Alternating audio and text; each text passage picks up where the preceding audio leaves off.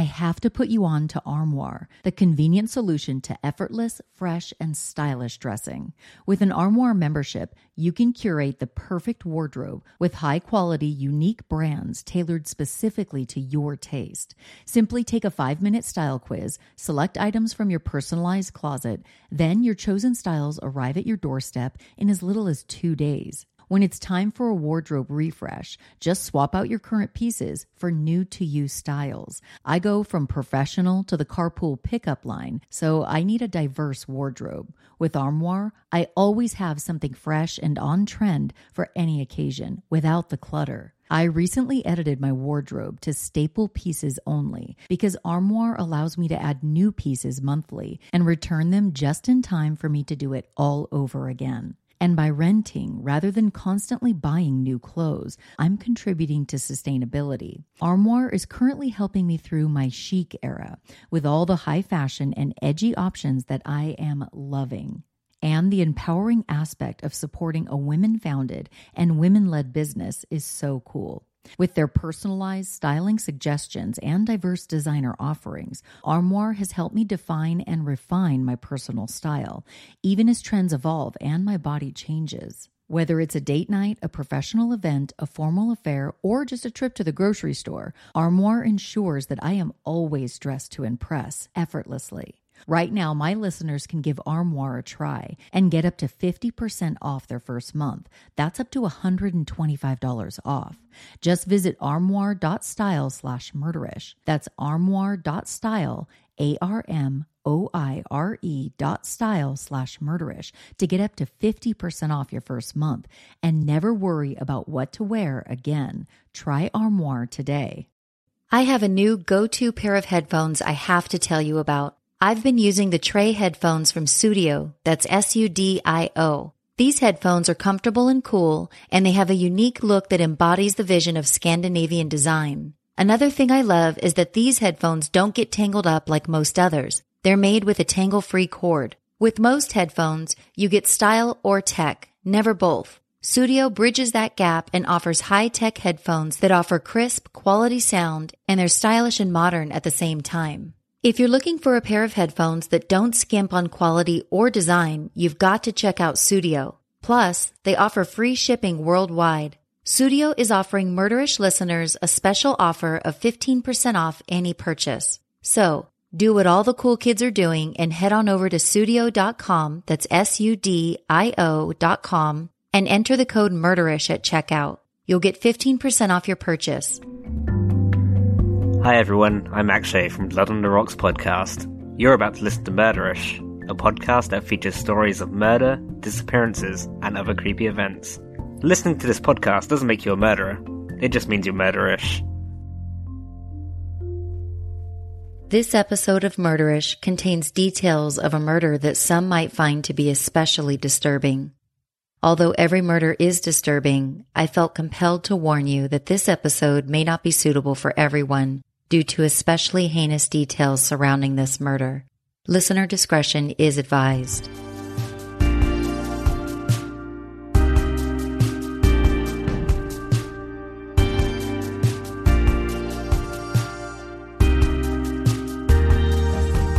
On Sunday, April 7th, 2002, a man was hiking through Little Sand Canyon in the San Bernardino Mountains in Southern California. He approached an area where there was an abandoned 50 foot deep well. He stopped to flick his cigarette into the well, which was filled with water due to recent heavy rain. As he flicked his cigarette into the deep well, he noticed something. It was the partially clothed body of a girl who was floating near the top of the water filled well. She may not have been discovered had the well not been filled with so much water. It was discovered later that this was the body of a local 16 year old girl who had been missing for five days. The girl's name was Christy McKendall. Christy lived in the Victoria Village apartments in Highland, about two to three miles away from where her body was discovered. Christy McKendall, born December 29, 1985, was a pretty, blonde haired girl who was popular in school. She was 16 years old and attended San Gorgonio High School or San G for short, in San Bernardino, California. According to people who knew her, Christy was an outgoing girl who smiled a lot and had many friends. She seemed to get along with just about everyone. Christy mostly hung out with the stoners and skaters at school.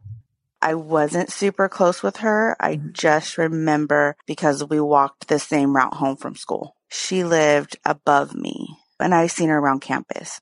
She was like super pretty. She was Mm-hmm. always smiling. Like she was like a very outgoing. Now she hung out with like the stoners, like the Right. skaters. We all used to like walk over to the park and hang out and I would be walking home and she would be, you know, walking home as well. I was able to gather information regarding this case via online sources and court documents. One of the online sources is a lengthy Google Groups article written by Chris T. Wynn.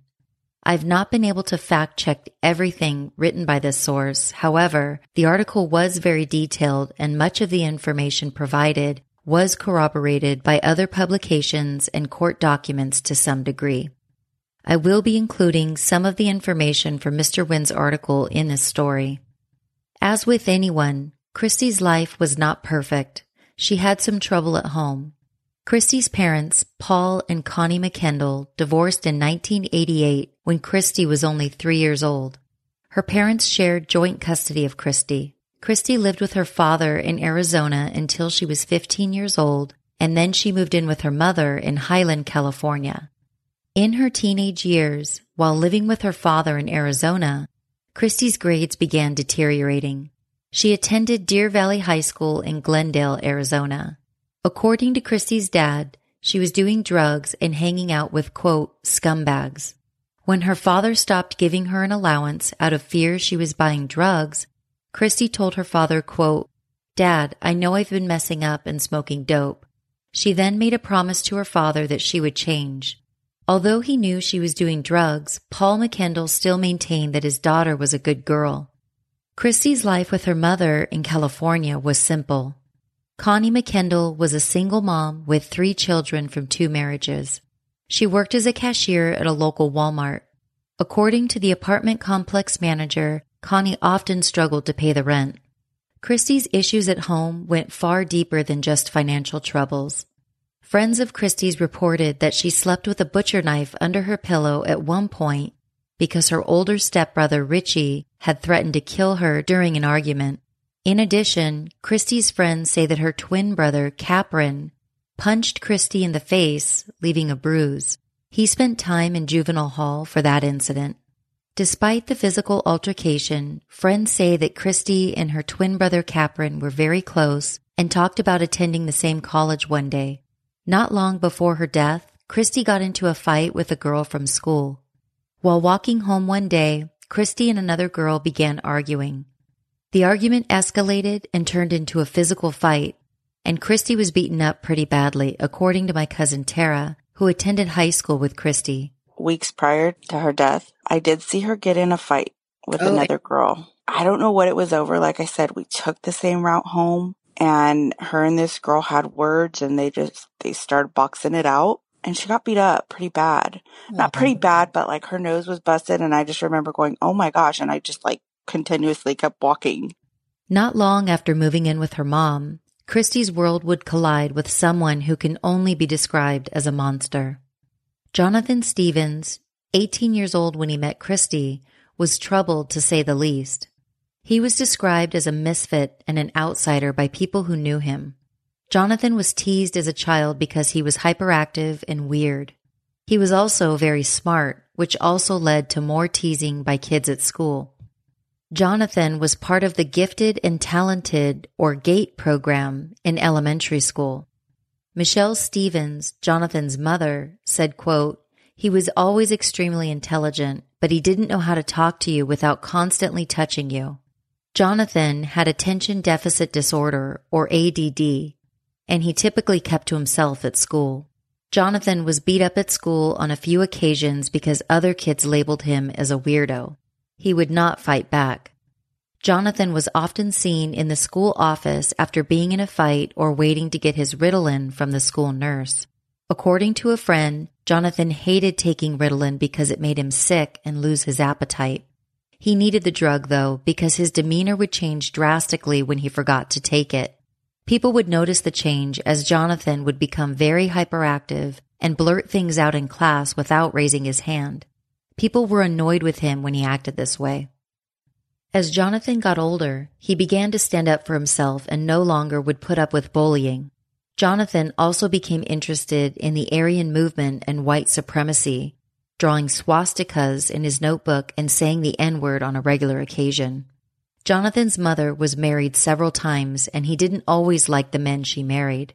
At one point, the family moved to Colorado where Jonathan attended school in the eighth grade. His behavior got worse and Jonathan spent time in a psychiatric hospital after assaulting his older sister, Misty, with a knife. While at the psychiatric hospital, Jonathan was prescribed drugs to treat depression. Jonathan and his family eventually moved back to California, where he was enrolled at Pacific High School in the ninth grade. At this time, Jonathan began hanging out with stoners and skaters and started listening to heavy metal music. He also started smoking pot and doing meth. His mother, Michelle, knew he was doing drugs but claims she couldn't stop him, although she tried. Michelle Stevens said she would come home from work to confront Jonathan after learning he had ditched school but her attempts to keep her son on the right track were in vain. There was a time when Jonathan was gone for months and his mom didn't know where he was. During this time, he was basically a drifter. He would sleep on people's couches and in their backyards. At one point, Jonathan was picked up by police for wandering the streets of San Bernardino drunk. The police contacted his mother and asked her to come and pick him up. At first, Michelle refused, saying she was sick of it all, but the police, informed her she would be charged with abandonment if she didn't come and pick up her son. Michelle picked Jonathan up, but when she refused to take him to his friend's house, Jonathan got out of his mom's car. Michelle didn't fight it. She just kept driving. She had completely lost control of her son. Jonathan was transferred to Sierra High School, a continuation school in San Bernardino, at the beginning of his junior year. It didn't last, though. Jonathan was kicked out of that school within the first two months. After that, he was enrolled in a program for at risk teens as well as a Christian boot camp. None of it lasted though. Jonathan would eventually be kicked out of the boot camp for running away with a girl and writing bad checks. According to people who knew him, including two people who spent time in jail with him, Jonathan killed animals during his youth. A neighborhood friend of Jonathan's said he killed animals by strangling them. It was also said that Jonathan was into bestiality, having intercourse with a dog he had killed. Jonathan also was accused of sexually abusing a 12 year old girl after getting her drunk and forcing her to perform oral sex on him. Later, the girl awoke to Jonathan having sex with her after she had been blacked out. When it was over, Jonathan told the girl not to say anything, but the girl eventually told her sister, who then told their mother. Jonathan was charged with child molestation around the same time that Christy was murdered. Jonathan met Joshua Kernut and Luke Miller about two years prior to Christie's murder. They were both younger than him and they feared him. All three boys lived near each other and Joshua lived in the same apartment complex as Christie. The three boys would often hang out at Joshua's apartment, the Victoria Village apartment complex in Highland. Christie's apartment was just across the way from Joshua's, and the two of them had been friends for a while. At times, Christy would spend the night at Joshua's apartment when she was having problems at home. She considered him a close friend. Christy also knew Luke, and according to some, the two of them had a crush on each other. Christy did not know Jonathan well. The two had only known each other for about two months before Christy's murder. Christy had no way of knowing that meeting Jonathan Stevens would be the worst thing that could ever happen to her. This episode is sponsored by Sudio, makers of my go to pair of headphones. Sudio's headphones are high quality and modern looking. You've got to check them out. Head on over to sudio.com and enter promo code MURDERISH at checkout for 15% off your purchase. Tuesday, April 2nd of 2002 was a warm spring day. Jonathan, 18 years old, Joshua, 15 years old, and Luke, 14 years old, met at Joshua's apartment in Highland. Around 4:30 p.m., Joshua's mother Regina left for work. Joshua and his younger brother Adam were home alone. Not long after Regina left for work, Christy called to say she was coming over to Joshua's apartment. Shortly after that, Jonathan and Luke showed up as well. Luke had a bottle of tequila and some marijuana. Jonathan, Christy, Joshua, and Luke drank the tequila with orange juice. Jonathan and Joshua were whispering with one another, but nobody heard what they were saying because the death metal music was turned up really loud. Christy was completely unaware that the two boys were discussing a very dark plan that involved one of them carrying out a sick fantasy that he had been having for quite some time. Just after 6 p.m., the four older teenagers left the apartment, leaving Adam home alone. Christy told her mom she was leaving Joshua's apartment to go play video games. Mary Wadey, general manager of the apartment complex, saw Jonathan with Christy, Joshua, and Luke leaving the apartment complex together. Mary did not think highly of the three boys. She did, however, recall Christy saying hi to her as they left the apartment complex. Mary said Christy's smile was warm and her demeanor was cheerful as she left with the three boys. As the four teenagers were walking, other people reported seeing them together. A friend of Christy's recalled seeing the boys and Christy walking toward Little Sand Canyon, laughing and smiling as they walked together. The teens were going to Little Sand Canyon because Jonathan and Joshua told Christy and Luke that there were marijuana plants there and they wanted to show them. They were also planning to get high there. It was starting to get dark as they continued walking toward the canyon. According to my cousin Tara, the canyon was eerie and she didn't know why anyone would want to go there. We always hung out at the park, but yeah, it's just crazy to think why she would go up there and, and do that because it totally going back there gets eerie and you just come up to the brick wall. You walk up a little hill, a little mm-hmm. bit higher and it's right behind like San Manuel area. Like if you can picture those oh, mountains yeah. all the way out on the top of Arden, you go all the way up and there's like a white picket fence. You go through there and you come up this little hill, couple miles back there and it's just the brick wall. And it, at the time we went, it was a pretty empty well. Mm-hmm. There was a little bit of water like way down there, but totally eerie place to be. We walked back there weeks after it happened. And all I can think about when we were walking there is this is the most eeriest walk ever. I don't even know why somebody would walk back there. When you get back there, it's real open, but then you walk like maybe a mile back there and it starts getting just real like bushy and bunch of trees and it's, and where it happened at, very eerie. Like there is a mm-hmm. well and a brick wall the teens walked up the dirt trail leading to their ultimate destination, which would take another 20 minutes to get to. Along the dirt trail were tons of trees, a wash, and numerous no trespassing signs. They reached a spot deep into the canyon that had an old concrete wall that was once part of a dam. It was about 8 p.m. and completely dark outside by this time. Jonathan and Christy began playing a game called Pass Out. Jonathan put pressure on Christy's neck causing her to lose consciousness and fall to the ground. Christy regained consciousness and sat down on the cracked concrete wall. Jonathan came up behind her as she was rubbing the area of her neck where he had applied pressure. Christy was nervous at this point. What happened next would forever change the course of all of their lives. Jonathan came up from behind Christy and pulled her off the wall, causing the two of them to fall to the ground.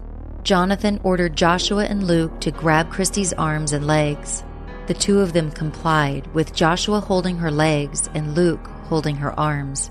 Christy was helpless. The boys laughed as they tickled Christy, but their laughter was short lived as Jonathan began choking her. Jonathan then whispered the word die into Christy's ear. She fought back and she scratched Joshua's forehead and arms, but she was no match for the boys, and soon she stopped struggling. At that point, the younger boys, Joshua and Luke, let go of Christy's limbs and stepped away from her body. According to Luke, Jonathan threatened him and said, You better not leave or I'm going to kill you. Joshua then handed Jonathan a large, baseball bat sized eucalyptus branch. Jonathan hit Christy in the head several times with the large branch, and then a few more times with an even larger branch. He then took a cigarette lighter and lit it next to Christy's face and said, Cool. Christy was dead. What Jonathan proceeded to do next completely separates him from what any average, decent human being would ever fathom doing.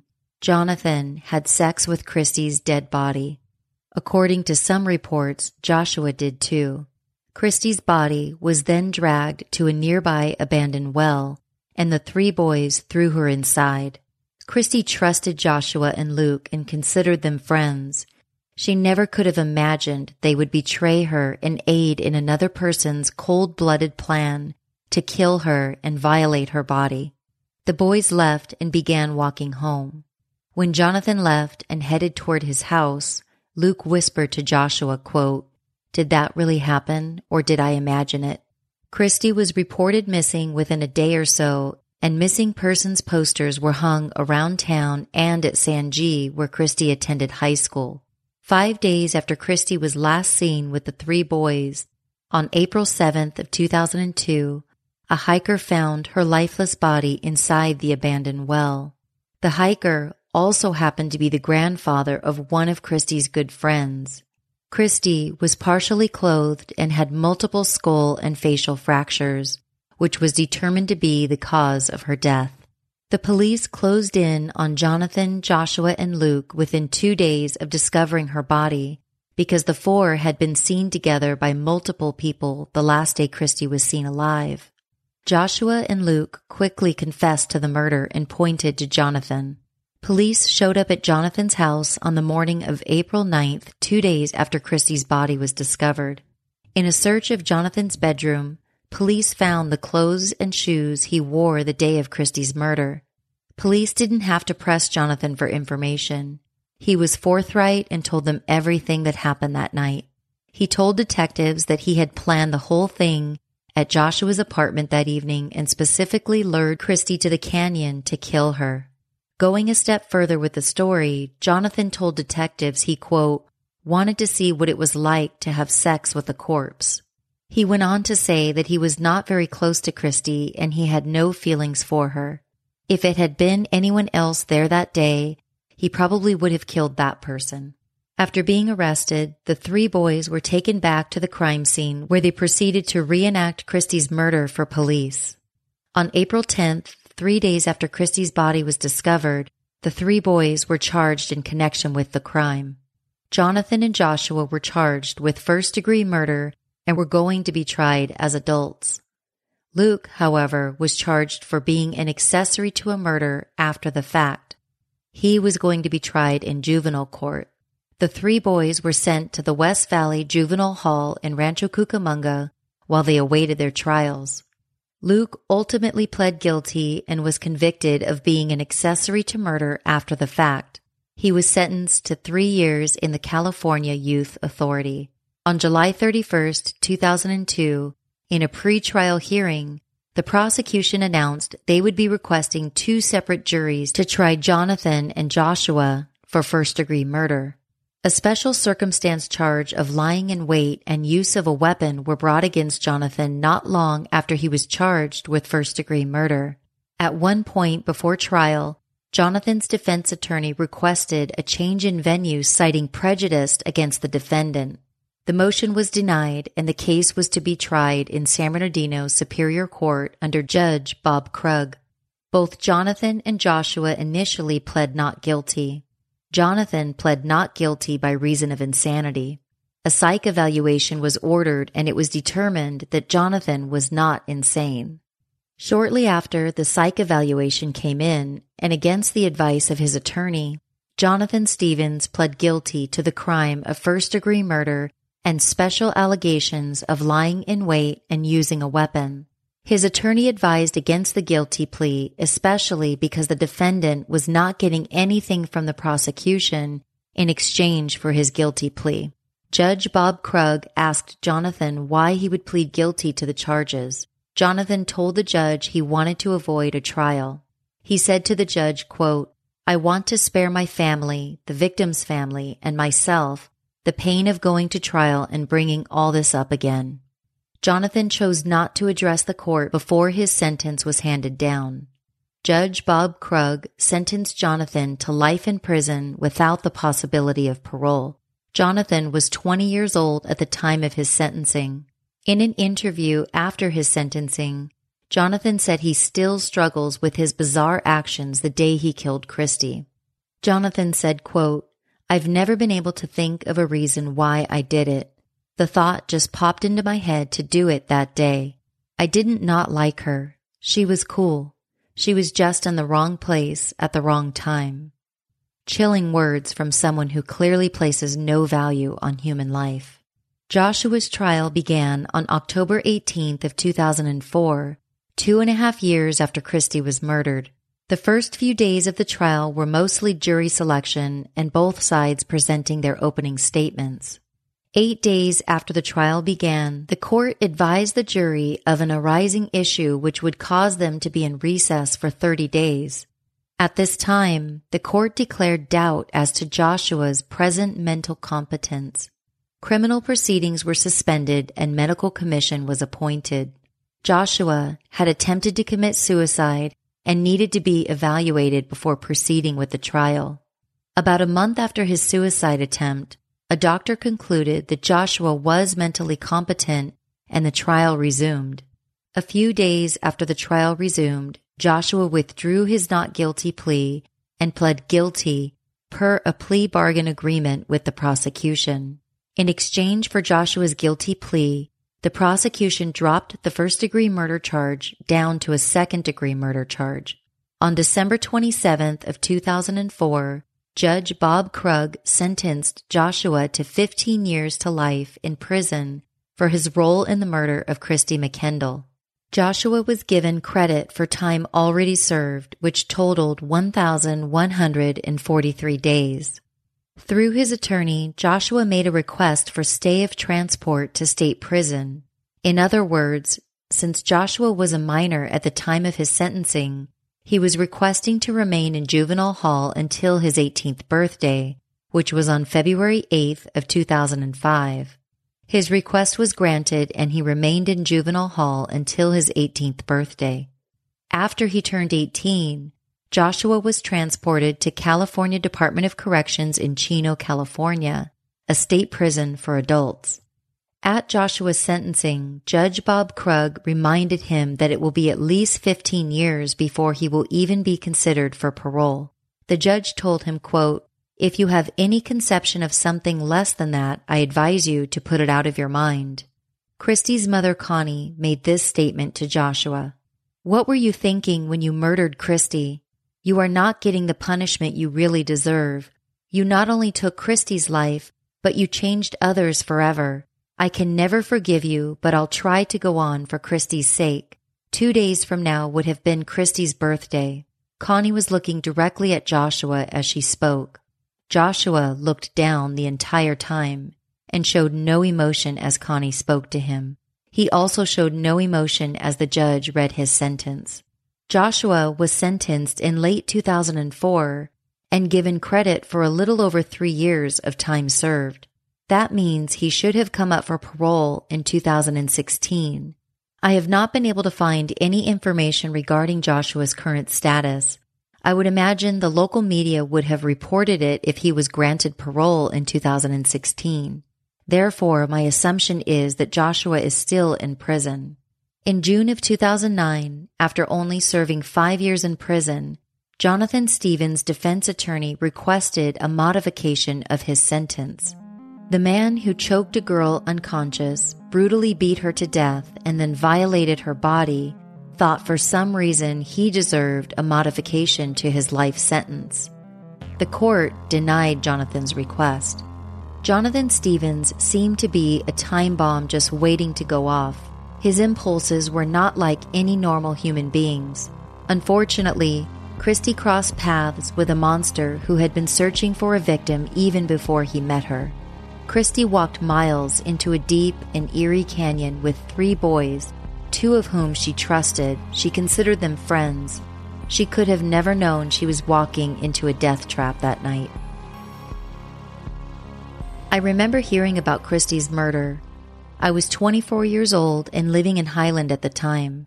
News of Christy's murder spread quickly, and people were shocked after hearing the details of what happened to her that night. I cannot imagine how scared she must have been the moment she realized she was in trouble. I hope for Christy's sake that she felt no pain in her last moments. And I hope her family and friends felt some sort of comfort knowing that the monster who did this to her got a brown box sentence. Jonathan will die in prison.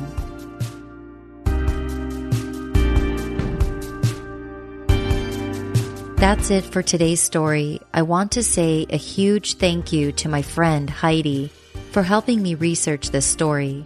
I appreciate your help so much.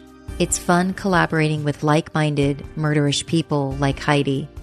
Also, a big thank you to my cousin Tara for the interview she gave and the insight she was able to provide. I want to say a special thank you to Patreon supporters Misty, Micah, Mike from the Dark Poutine podcast, Rebecca, Hyro, and Sky. You guys are awesome, and I really appreciate your support. Please go to the Murderish Facebook group to let me know your thoughts regarding this story. If you're enjoying the podcast, please leave us a five star rating and review. And don't be shy, tell a friend. The word of mouth is powerful.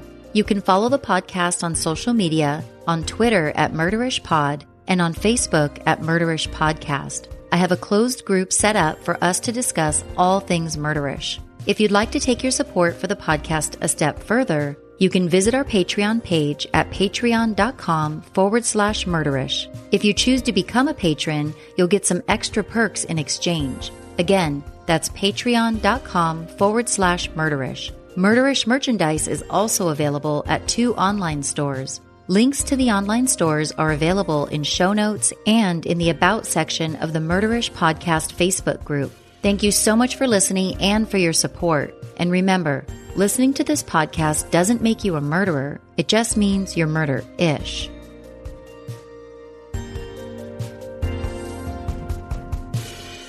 Murderish Podcast has partnered with True Crime Magazine, a publication brought to you by top experts in the true crime world.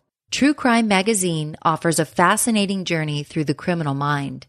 In the magazine, you'll find historical photo archives and in depth articles relating to some of the world's most notorious killers. If you're a true crime enthusiast like me, you'll want to add this magazine to your reading rotation.